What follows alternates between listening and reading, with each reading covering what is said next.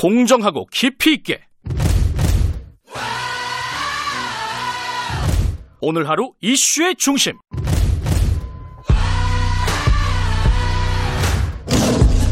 김경래의 최강 시사.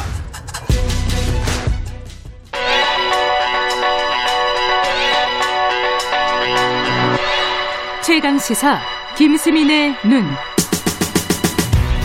네, 김수민의 눈, 김수민 평론가 나와 계십니다. 안녕하세요. 안녕하세요. 어, 얘기가 좀 이어지겠네요. 정치사이다에서. 네네. 어, 이용구 전 차관, 아, 전 차관, 차관과 국토교통부 변창흠 후보자, 장관 후보자 관련된 얘기가 좀 나왔었는데, 오늘 그 얘기를 좀 해야겠어요. 네, 이번 주에 인사청문회가 쭉 있을 예정이고 예. 이미 임명되어 있는 이용구 차관도 음. 택시기사 폭행 시비로 무리를 빚고 있어서 이용구 차관 얘기 잠깐 정리해 보면요. 네. 이게 택시기사를 멱살을 잡은 것까지 다들 인정하는 건데, 네, 이게 처리의 문제인 거죠? 처리가 어떻게 됐느냐, 법적으로. 그렇죠. 단순 폭행죄 경우는 피해자가 처벌을 원치 않으면 처벌을 하지 않습니다. 네. 문제는 특가법, 네, 특별 특정 범죄 가중처벌법 예. 적용인데 이 특가법 조항에 보면 운행 중인 운전자를 폭행한 것에 대해서 가중처벌을 하도록 돼 있고 음. 이거는 피해자 의사하고 상관이 없거든요. 네. 근데 이 운행 중에 여객의 승하차 등을 위하여 일시 정차한 경우가 포함되도록 음. 2015년에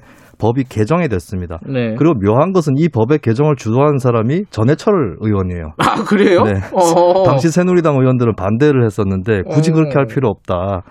예, 그래서 이게 경찰이 법 적용을 잘못했다라고 음. 보여지는 것이죠. 경찰 측에서는 아파트 단지에서 정차를 했다. 음. 그 아파트 단지는 안전한 장소다라고 얘기를 하고 있지만 택시 운행이 거기서 끝났다면 모를까. 그게 아니기 때문에 네. 예, 그래서 어 어차피 이용구 차관 보내고 나면 택시는 계속 운행을 해야 될 시점인 거고 예. 이 정차 중이더라도 향후에 운전해야 될 사람이 폭행을 당했다라고 하는 것은 앞으로의 안전 운전이 어려워진다라고 음. 볼수 있겠죠.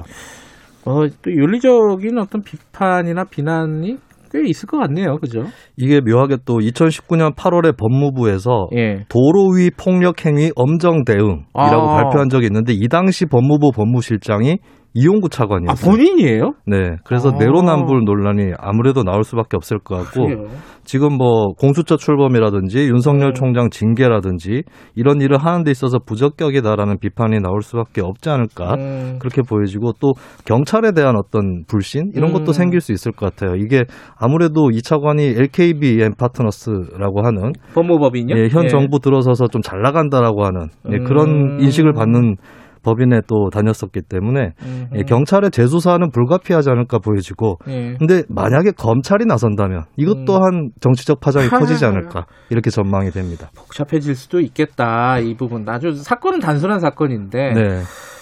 변창흠 후보자 얘기는 아까 좀 이어서 좀 해보죠. 이게 어, 단, 이게 말실수라 그러면 한 번이면 말실수라고 할 수 있을 것 같은데 또 그렇지도 않아요. 지금 보니까. 그죠? 네, 이게 사석에서 나온 발언이면 모르겠는데 회의록에 예. SH 사장 시절에 말했었던 거기 때문에 좀 논란이 될 것 같고요. 예. 그리고 보면 어, 구의역 사고 얘기를 하면서 사망자를 지칭해서 걔만 조금만 신경 썼으면 아무 일도 없던 것처럼 될 수 있었다. 음. 마치 서울시장이 사람을 죽인 수준으로 공격받는 중이다. 이거는 어떤 개인에게 사고의 원인을 전가하는 네. 것인데다가 이제 어떤 인사권자, 음흠. 상급자에 대한 충성 심리만 드러난 것이 아닌가 이렇게 보여지고 예. 우리 아줌마들은 뭐 하시고라는 발언도 있었어요. 이게 어. 주택 하자 모니터링 하는 담당자들을 두고 한 말인데 이게 여성 노동자 비하 발언으로 볼수 있는 거죠. 음. 그리고 훼손 녹지 복원 사업 이거는 뭐 할 수 있는 좋은 사업이라고 볼 수 있는데 서초구청이랑 의견 차가 생겼을 때에 환경단체에 슬쩍 줘서 떠들게 하고라고 음. 이것은 시민단체를 동원 대상으로 여긴다 이런 비판을 피할 수 없을 것 같습니다. 구의역 관련해서는 뭐 시민단체 뭐 이쪽에서는 좀 계속 그 비판의 수위를 좀 높이고 있어요, 그죠? 이게 변수가 되는 게 처음에 변창흠 후보자에 대해서 공격은 보수 진영에서 주로 제기가 됐거든요. 그렇죠. 반시장적이다. 음. 이런 요지로 제기가 됐는데 이제 진보 진영 쪽에서 반노동적이다 이렇게 공격을 하게 된 거죠. 음. 그리고 저는 젊은 층 반응을 좀 어, 주목할 수밖에 없는 것이 네. 젊은 층들이 평소에 이런 기성세대들을 만나서 불쾌감을 겪는 그런 경험들이 또 있습니다. 음흠. 그러니까 꼭 어떤 얘기를 하는데 그냥 그 필요한 얘기만 하면 되는데 이상하게 얘기를 끌고 가서 누군가를 비하하고야 마는 이런 언어 습관에 대해서 아이 K저씨들 하는 그런 정서가 있는데 케이젓이란 말이 있어요? 네. 아이고야. 네, 그래서 아. 이제 변창훈 후보자 이런 측면에서 어, 앞으로 더 주의해야 될 그런 음. 고비들이 남아 있지 않은가 보여집니다. 전해철 후보자도 뭐 좀 문제가 있나요? 어때, 어때요?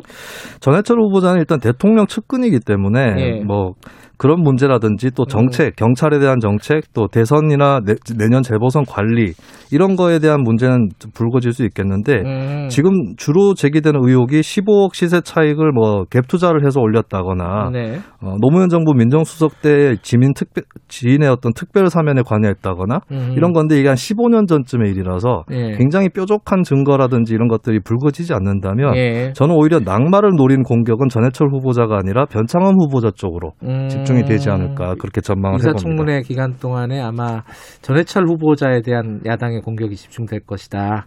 아, 변, 전해철 아, 후보자, 죄송합니다. 저 전해철. 후보자도 어. 공격을 많이 받을 수 있는데 아, 변창호 후보자. 결국에는 네, 핵심은 죄송합니다. 변창흠 네. 후보자가 되지 않을까 그렇게 음. 보여져요. 그래요. 이거 좀 앞으로 좀 봐야겠네요. 음. 여기까지 듣죠. 고맙습니다. 네, 감사합니다. 김수민의 눈이었습니다. 김경래 최강사 2부는 여기까지고요. 3부에서는 안철수 대표 얘기 좀 이어서 해볼게요. 국민의당 이태규 최고위원 인터뷰 예정돼 있습니다. 서울시장 출마 선언 배경, 이유, 그리고 박대기의 고속 경제도 준비되어 있습니다. 일부 지역국에서는 해당 지역 방송 보내드립니다.